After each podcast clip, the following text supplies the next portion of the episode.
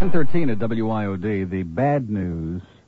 We got part of this story yesterday. Remember I told you that, uh, or we got informed by Sharon through I don't know who, that uh, W Snooze was putting on Paul Harvey as of yesterday. Your mic's not on? His mic's not on, Marvin.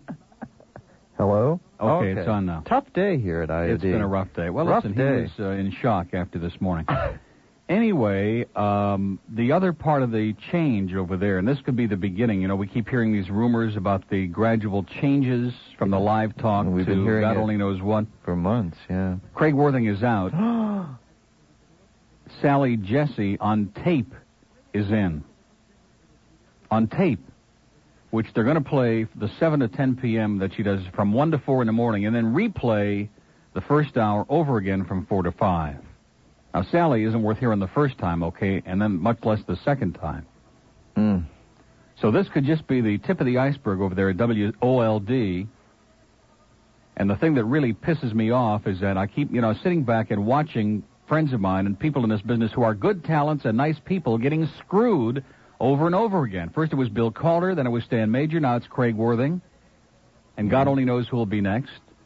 So you see, having talent in this market means nothing. It doesn't count. And I'm sure there are people in the audience saying, well, that's true for you, too. Fine. That's great. But uh, it really is pathetic. I mean, there are people working in this business, in this market, who shouldn't even be allowed into a radio station. I mean, not even to sweep the floor. No kidding. No and there are kidding. talented people who are sitting on the sidelines going through grief, and Craig's gone through this several times now in the last few years, undeservedly so, because he's a funny guy. He's a really a good talent. He's a funny guy, and he was buried there, first of all, from 1 to 5 in the morning. Almost nobody in their right mind would want to work those hours to begin with, but he did.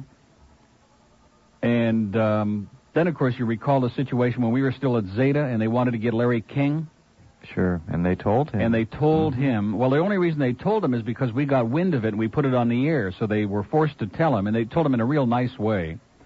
Uh, well, if we get King, you're out. If we don't get him, you're still you still got a job. Unbelievable.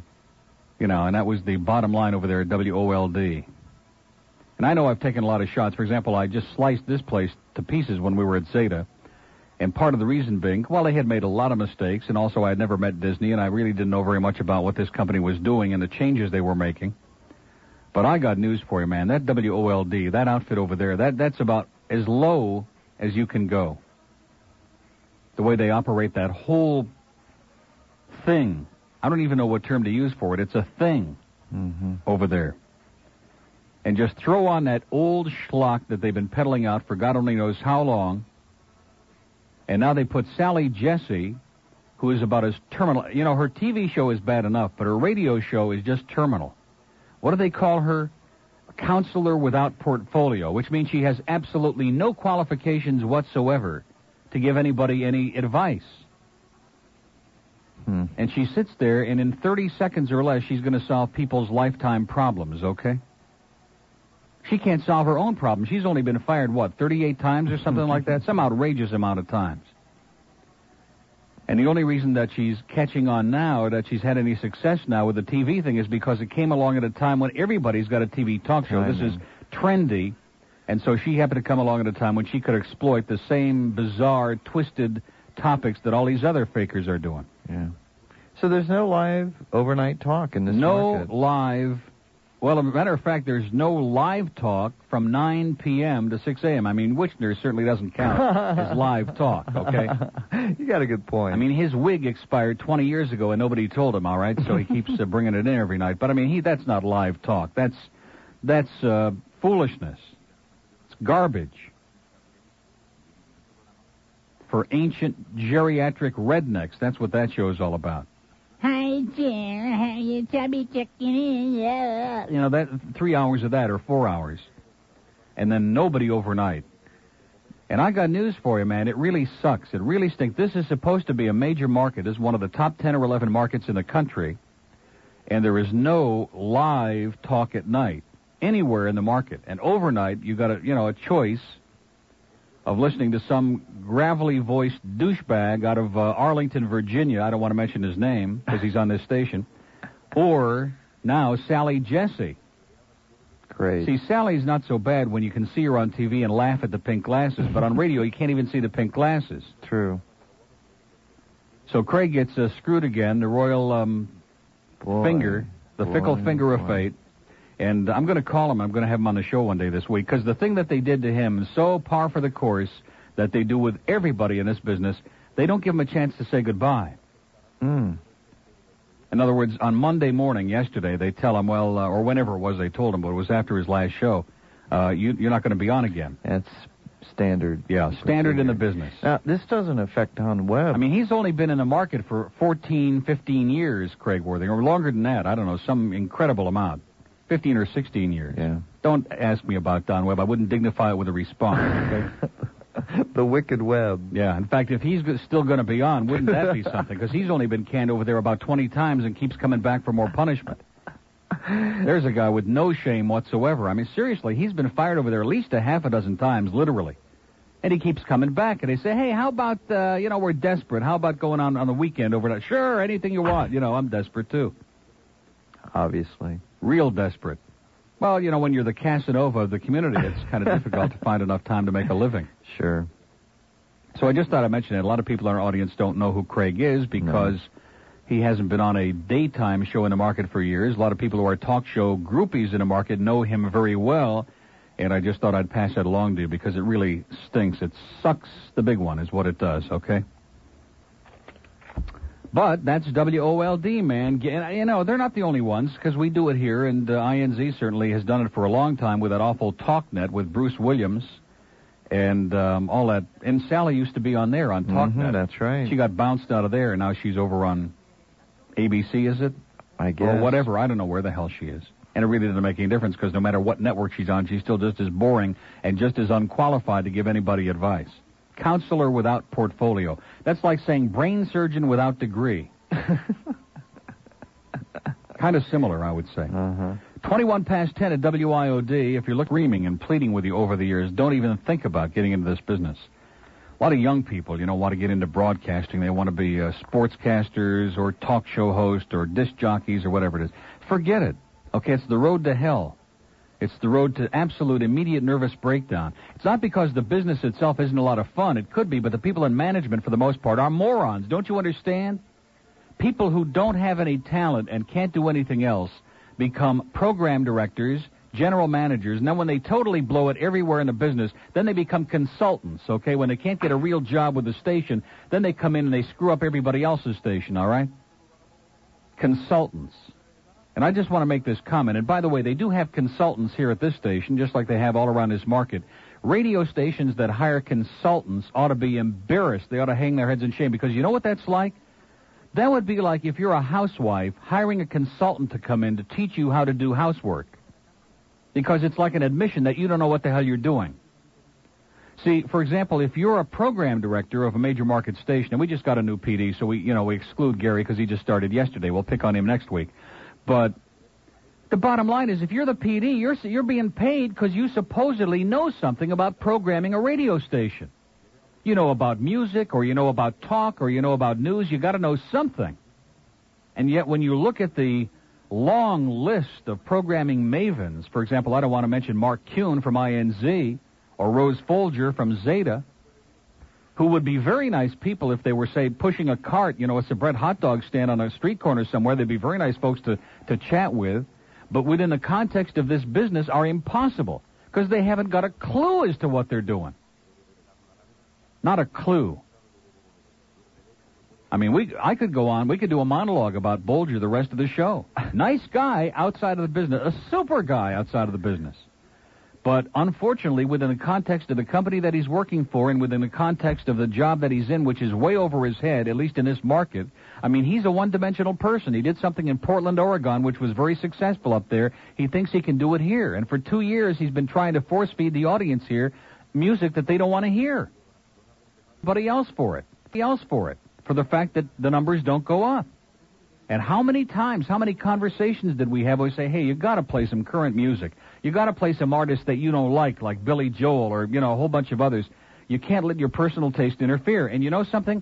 Even the music that I like, and I like, you know, about 20, 30% of the music they play on that station, even though we don't have great feelings toward them, But even the music I like, I'm beginning to dislike because every time I punch them up, they're playing the same thing. I love the Doobie Brothers, but how many times can you listen to China Grove? You know, I mean, how how many times can you listen to the same records over and over again? You'll never believe this, but I went by him on the dial this morning driving to work, and CCR was on. I'm yeah, very As a matter of fact, this weekend they played. I mentioned I heard a block of BTO. Hey, here's a block. Hey, here's a block of CCR. And, I, and before the first note sounded, I punched it out. yeah. And before I started uh, working there, in fact, before we were at Winds in the daytime and we started listening to their format, I used to like CCR. They were all right. Some of their stuff's pretty good. But after you've heard it for the 20,000th time, it's like Suite Judy Blue Eyes. Now, there's a classic example how you can take somebody's favorite record and turn it into something they almost hate. Suite Judy Blue Eyes by Crosby, Stills, and Nash used to be one of my five or ten favorite Yeah. records. It's a classic. It's an epic record, okay? It's just mag- and they just bang it and bang it and bang it and bang it. And to the point where just I'd hear those first guitar notes, man, I want to blow my brains out. It's and because it's such a long record. It's about six and a half minutes long, I Oh, think at least. And uh, they just have they just don't want to expand or open up new horizons. They just want to keep pounding the same crap out, and they don't understand why nobody's listening to it. So it must be my fault or your fault or somebody's fault, Yeah. but it's not Bolger's fault, and it is his fault because he's ultimately responsible for programming that station. I tried to explain the market to him some, but uh, no. Now they don't want to listen. Mm-mm. They've all got the answers, man. They don't. They just go down in flames with their own failure. They don't want to listen. By the way, I'll give you an example. A consultant told me years ago, and you may remember this is a great example of what a consultant does. And this consultant told me it's like um, someone comes and tells you how to make love, but they can't do it themselves. Yeah, they're impotent. Yeah. Yeah, that's a consultant. That's correct. Like I said, it's somebody who can't get a job doing anything else in the business, so as the last resort, they become consultants and they run around telling everybody else how to do it, which Yeah. they haven't got a clue. Perfect example. Well, I got a lot of consultant stories. Number one, you remember we had Lee Gillette there who had some personal problems and now is doing fine out in Phoenix. But Lee had a, one of the great voices in radio. I mean, there's Yeah. no, still today, and one of the Incredible. greatest voices in radio and television in the country. Yeah. And he did this booming production, all this great sounding, real, real sharp sounding, strong, powerful stuff. Mhm. And what do the consultants do? They had some guy who sounded like we used to call him the 10 year old boy in Cleveland or Cincinnati somewhere. Philly, I think. With a high voice like this, Zeta 4. Another classic on Zeta 4. Doesn't have to be old. Yeah, be exactly. And the guy sounded like he's a 10 year old kid. He sounded like that PD at Y100, you know. And uh, so they young? took all the Lee Gillette stuff off, which is great, powerful Oh, sounding production. They put all this crap on, okay, because the consultant wanted them to put it on. That's right. That's right. Unbelievable. I liked when they brought the new consultant in, and Bolger told us this was the marketing. Oh yeah, guy. he, wa- he was too embarrassed to admit they had another consultant. He wouldn't. And who was their first consultant over there? And this is inside stuff, but the audience loves it. They feed on this Yeah. crap. Rick Sklar. Yeah. They bring as the first consultant. Now, most of you are too young to know who Rick Sklar was because he's like from before Joey Reynolds, okay, which is like before the Father Time. God. Rick Sklar was the guy who put on WABC in New York many, many years ago, and it was the big rock station with Cousin Brucey and Herb Oscar Anderson, all those people Dan and uh, Dan Ingram and Scott Muni. So anyway, that that was his claim to fame. And of course, the bottom line was WABC was not a good sounding station to begin with. It was dramatically overproduced with eight billion chimes and bongs and the reverb that could sounded like it was coming from Carlsbad Caverns. But it just happened to have this gigantic signal that covered about 40 states a night. It was, you know, it was right there at 50,000 watts on 77 and uh, it was the dominant rock signal in New York. So naturally, they did tremendously well for many years with that. Oh. Until somebody came along, and started competing, and then they, you know, Mhm. that's why they're doing uh, uh, garbage talk now on Mhm. ABC. hmm So Rick Sklar they bring in to consult the AM, which at that time was mostly talk. We were on AM. He knows nothing about talk, and to consult the FM, which was a which was AOR, which again, a man knows nothing about AOR. you know nothing about radio. Period. Since the days way back in the 50s and 60s, when he was in his heyday, and that should give you a pretty good idea of what goes on and why. No, seriously, I was talking to the new our new program director yesterday. He was asking me to you know give him some insights into this market.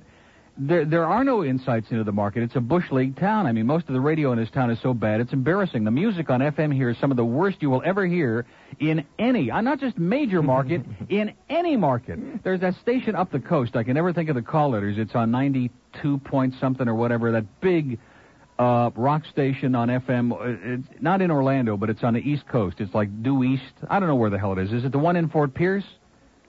Oh, Any uh, whatever it is, it's a great sounding station, and the music is tremendous. I mean, they just play every record is a hit. Every record is great. It's just it's a sensational sounding radio station. KGR. Is yeah. Is that what you're talking about? I think that's Palm one. Beach. Well, Yeah. whatever it is, it's a great sounding station. Mhm. The stations in this market, man, it's like it's like they want to insult you. They keep playing all this obscure crap and stuff that you don't want to hear anymore, and and you can go for like a half hour at a time. You can go a half hour at a time and punch up. And now most of the car radios, you've got 12 FM presets. Why I don't know, because there ain't 12 FM stations you'd want to punch in there. Hmm. But you can punch every one that's playing music and not hear anything that you ever want to hear again, ever. And you can do that for a half hour, 45 minutes. Mhm. And you just keep swearing. And of course, I don't know why. You, I guess when you're in the car, radio is a habit. Even though you got Sure. CD players and cassette decks, there are just a lot of us who are used to hearing the radio when you're in a car. That to me is radio listening time. I do Mhm. not turn on the radio very often at home, rarely. Mm-hmm. Correct. But it's just fr- frustrating as hell. It's garbage. That's why I end up so often driving to work listening to the sounds of the city. Nothing. A lot. Roll down those windows. That's right. It's 10:33 at WIOD. If you've ever been turned down for a loan, because that lots of times he would fill in if somebody was sick and then come back and do his own shift overnight and pull double duty and just anything they wanted, which is just his nature. They just uh, that's the kind of guy he is. He would give you the shirt off his back. And uh, you know, winds up getting the, the screwing. I mean, not that they had some great job that they were giving him anyway, because that's the graveyard shift, and there are very few people who'd want to do it. And I'm sure that the outlay of cash that they were putting out to pay him for that show was minimal at best. Minimal at best. But we're going to have him on one day this week, so uh, we'll have the opportunity to uh, chat with him, number one, and number two, give him a chance to uh, speak to the audience, which they naturally try to deprive you of doing, as if you're going to go on the air and say, you know, horrendous things or something on your last day. Hmm. Which is ridiculous because if you want to work in a business again, it just doesn't happen that way. That's. But they see the management people because they are for the most part such douchebags. They don't know how to end a relationship gracefully. It's like when we left over at Zeta, Ooh. and we were there for ages, uh, you know, weeks after we agreed that, you know, we were leaving. I told them, hey, goodbye, and they finally said, okay, good luck to you, and here's a letter of release, which I had to scream and shout and yell to get. But, um, you know, and we were willing to just stay until a reasonable Sure. point and not leak it out and not publicize it and try to do it in a uh, reasonable way, and it just, they couldn't handle it. Mm-mm. We were going to stay for months. Remember? Well, a no, not, well, no. Let, let's not get carried away, okay? You know, it's amazing how you get emotional I about thought it these was things. two Just months. A month, about a month and a half, Well, that's close. max. I s- Maximum, Well, I okay. still.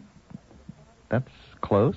I thought. Don't was- say months, like because it sends chills up my I spine. know. the thought of it, I- okay? I realize that. Just thinking about that. It doesn't have to be old to be a classic. Oh, yes, it does. It does have to be old to be a classic. they couldn't make up their mind, man. They didn't know whether to scream or eat four bananas over there. They still don't know. I mean, I got news for you. It isn't that hard. And I'll give you another example. There were some. Yesterday we were talking about all these uh, TV shows and about the thing about heavy metal as though heavy metal just started, which is ridiculous because it's been around for years and years. I mean, K102 went out of that format and became Magic. How many Mhm. years ago? Oh, many. Several years Several. ago. Yeah. And um, but but the point is here another example. I don't like a lot of that music. I don't like most of that music, but there's definitely a market for it. And the fact that none of the FMs in this market really incorporate very much of that indicates again that there's a, a major omission. Mm-hmm. You just got a whole bunch of people all trying to do the same thing. I mean, how many Slush 94s do you need? You got Joy playing that music now, and Slush 94 is playing it, and now even Life is starting to play like Neil Diamond records and Barbra Streisand stuff like that, vocals. And how many stations do you need doing the same thing? It's like those days when we had four talk stations in the market. Mhm. Boy, you talk about overkill. Th- That that period of time when GBS was on for what was it, a year, year and a half? Mm-hmm. with their one shares that Lee Fowler and Dennis Collins so brilliantly engineered. Um, those were the days. They just killed talk in this market as we knew it, which is one of the reasons that ultimately I got into doing that kind of talk because there was such a burnout on every subject that's ever been invented and every guest in this market. This isn't New York, okay, and it's not Los Angeles. Those are the only two markets, maybe Philadelphia and Washington, I guess. Those are the only four markets I can think of. Even Chicago and Detroit don't have that many real name people that you'd want to interview on a talk show. Mm-hmm. But this is Miami. There's nobody here to talk to. I mean, there's about a half a dozen to a dozen chronic guests, and they keep showing up on the same shows all the time. and I'm always needling Steve about it, but I realize he don't have a lot of choice because there is a very limited number of people, and when the programming people keep forcing you to do guests, who are you going to put on? And I've told that story many times about how I used to keep those books, those notebooks with all my guests in it, Hmm. and I'd go back and I'd look, and there'd be the same names over and over again. I mean, good people, nice people, although some of them were boring, like Ed Cohen. But I mean, I'd see those same names over and over, and I'd think to myself, gee, I'm not, I can do better than this. Anybody can do better than this. Hmm. Now, this fits in, and this is absolutely true when I tell you this. I had a dream last night. Oh, jeez. I had a weird dream last night, too. Did you? Now, I'm trying to remember what it was about. A Now, very strange dream. I remember this one because it sort of burned into my brain. Laura had a strange dream last night, too, I just noticed. She was looking at Marvin when she was talking about it. I had a dream, this is serious, that you went as a guest on the Sandy Payton show. I am serious as a heart attack. Oh, I know what my dream was. My dream was that I was I was supposed to be doing play-by-play of the Miami Heat basketball game at the arena, Uh huh. And it was like four in the afternoon, and there was this thunderstorm, and I kept thinking the game was going to get rained out. Which ba- basketball games don't get rained out, but in a dream, you know, some Yeah. bizarre, when you're under a lot of pressure in this business, you know. Oh, and uh, God. then I remember showing up, and I couldn't find a press box, and it was like ten minutes till airtime. You and I both had radio I showed up at the last minute. I had somebody drive me there, and he dropped me off, and I ran in. I had no idea where I was going. I had no information. I had no lineups, no nothing. And um, I run in. I find a press box, and there's one of our engineers. I don't know who it was, some non-existent person up there with a surly-looking guy, dirty with a dirty shirt on. And he's the color guy. He's doing the color on the game, and he's not speaking to me at all. and I'm saying, well, do we have any lineups? Do we have any anything? And I'm looking at stuff on the floor and just searching for scraps of something.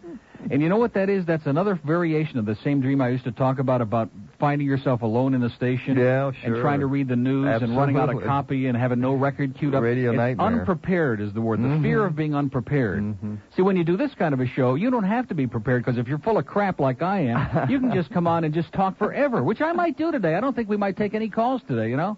Don't answer any more of them. Just let them, uh, I don't know. Why even bother? Because most of the callers are morons anyway, so why waste our time with that? If they were so good, they'd have their own show.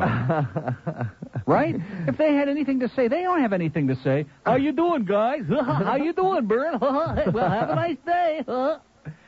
So in the dream, I was talking. What's to, hanging, guys? I was talking to Sandy's producer. All sound like a, they sound like Pee Wee Herman at different speed. Okay, you were talking to Sandy's producer, yes. and we were sitting. See, now isn't that criminal? Sandy Payton's still on the air, boring the world. She ain't got a sense of humor for five seconds. It came out on Steve's show yesterday, although Steve downplayed it. I don't know what Steve's new love affair is with the people at WOLD, but he was, you know, his good friend Debbie Ellis and his good friend Sandy. I don't know what the hell he's talking about, unless he's looking to hit him up for a loan or something. But, but uh, I mean, Sandy with her her hysteria about bilingualism. I mean, I gave up that subject years ago, and I realized that there were a lot of bigots who were trying to exploit the issue and use me in a program. And you know, it took me a while, but it, I finally realized that it was just a waste wasted time and a very divisive issue. But man, there isn't a month that goes by that she doesn't have Terry Robbins on. She's not doing another. And isn't it amazing that in the Cuban community they're always screaming about Neil Rogers and what a bigot I'm supposed to be. But when it comes to Sandy Payton, maybe that's because nobody listens to her show. Good point. But that's all she talks about. Between the collectible guys and a TV repairman, the only other thing she's got is bilingualism. well, She's obsessed with it. I do like that. So here, Craig is out of a job who could really, he could probably give us some competition during these hours because he's a funny guy and he does a fun show. And she's over there in that in that book, in the fall book. We beat her already, and we were only on five weeks. what does that tell you? I mean, she was doing fours and fives before we came over here. How now she's that? already going down in the threes How about that? and dropping like a rock. well, I do. I kind of like. and then that Debbie Ellis, other than being, you know, the size of Arlene Ross's butt, what is her story? She's no talent. I'll never forget the day that the guy from New Times called me for that ridiculous article they wrote, and it was like he was in shock because he couldn't believe what I was saying. She's not a major talent by far. Far from it. She's just another knee-jerk liberal, uh, kind of from the Shirley Peters School of Broadcasting, who repeats the same old tired crap night after night after night. There's no entertainment there. Zero. That whole station is a zero. It's tired. It's old. It's archaic. It's 1045 at WIOD. You're wound up. Like an alarm clock. Yes, well, because. I'm sick and tired of watching good, decent people having their lives ruined by the morons who manage and own these radio stations. It's disgusting. Don't confuse anybody with the fact that somebody likes personality A or personality B, like Stan. Stan was only number one in the afternoon over there, okay? Book in and book out. Great demographics. Yeah. He was the last vestige of reality they had on WINZ. He's the, he was the only thing that they had left on that station. And they blow him out because they want to play safe, okay? Because they're scared of their own shadow over there. So let's put on the old news and get all those good old demographics that nobody wants to buy and go back into the twos, which is exactly where they are. Mm-hmm. Station with that signal, with the best signal of any AM station in Oh. the daytime in the state of Florida now, Incredible. and they got twos. Well, what about Zeta? See, I could take, and believe me, I'm not trying to do this for an ego trip, but anybody with minimal knowledge of broadcasting could take those two radio stations over there, just to use an example, and make them both number one in six months.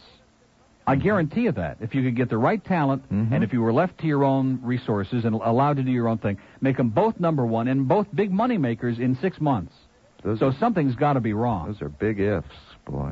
Well, yeah, well, so that doesn't happen because people that are brought in, well, you're going to be the program director, but you can't decide this and you can't decide that and you can't fire this one and you can't hire that one and you can't spend any money and you can't be creative and you can't do this. So, you know, all it does is make you a glorified bookkeeper because the people in management more often than not don't have any idea about any of that bookkeeping and there's a ton of it you have to do for the FCC and for God only knows who else. And so they have to find glorified bookkeepers. Mm-hmm. That's what Mark Kuhn was. That's why he's still over there at Wins because they admired the fact that he was a good bookkeeper. He could keep all of those forms filled out and you know all of those files filled and Oh, all of that paper organized. trail that you like to have, you know, Yeah. against the employees.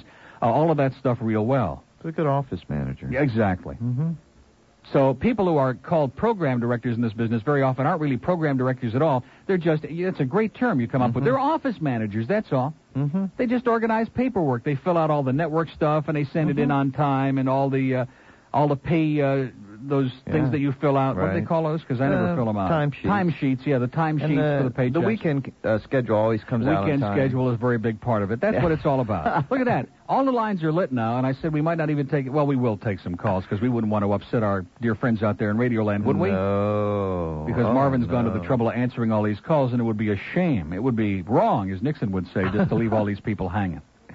So the end of the dream was I was talking to Sandy's There's producer. Just the end. Was she was her producer speaking in English or Spanish? or was she going? "Ba, ba, ba, ba, ba, ba, ba, ba"? And Sandy came over and she says, "You know, I, I just don't know. I just I just can't get the ratings Neil does." And the producer looked at her and says, "You're not eating on the air." That's the end of the dream. Oh yeah.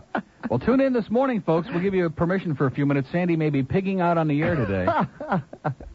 I'll never forget. You talk about desperate. Do you remember the show that she did? She always, when she was on the station, she always had that high, that pseudo-intellectual plane where she was above the fray and she wouldn't talk about other talk hosts and wouldn't get down in the mud, you know, with That's me or anybody else. That's right. And then she did a show where she asked the audience, "Do you want me to do that?" I mean, that Really? that has got to be the most desperate lack of a show that I've ever heard in my life.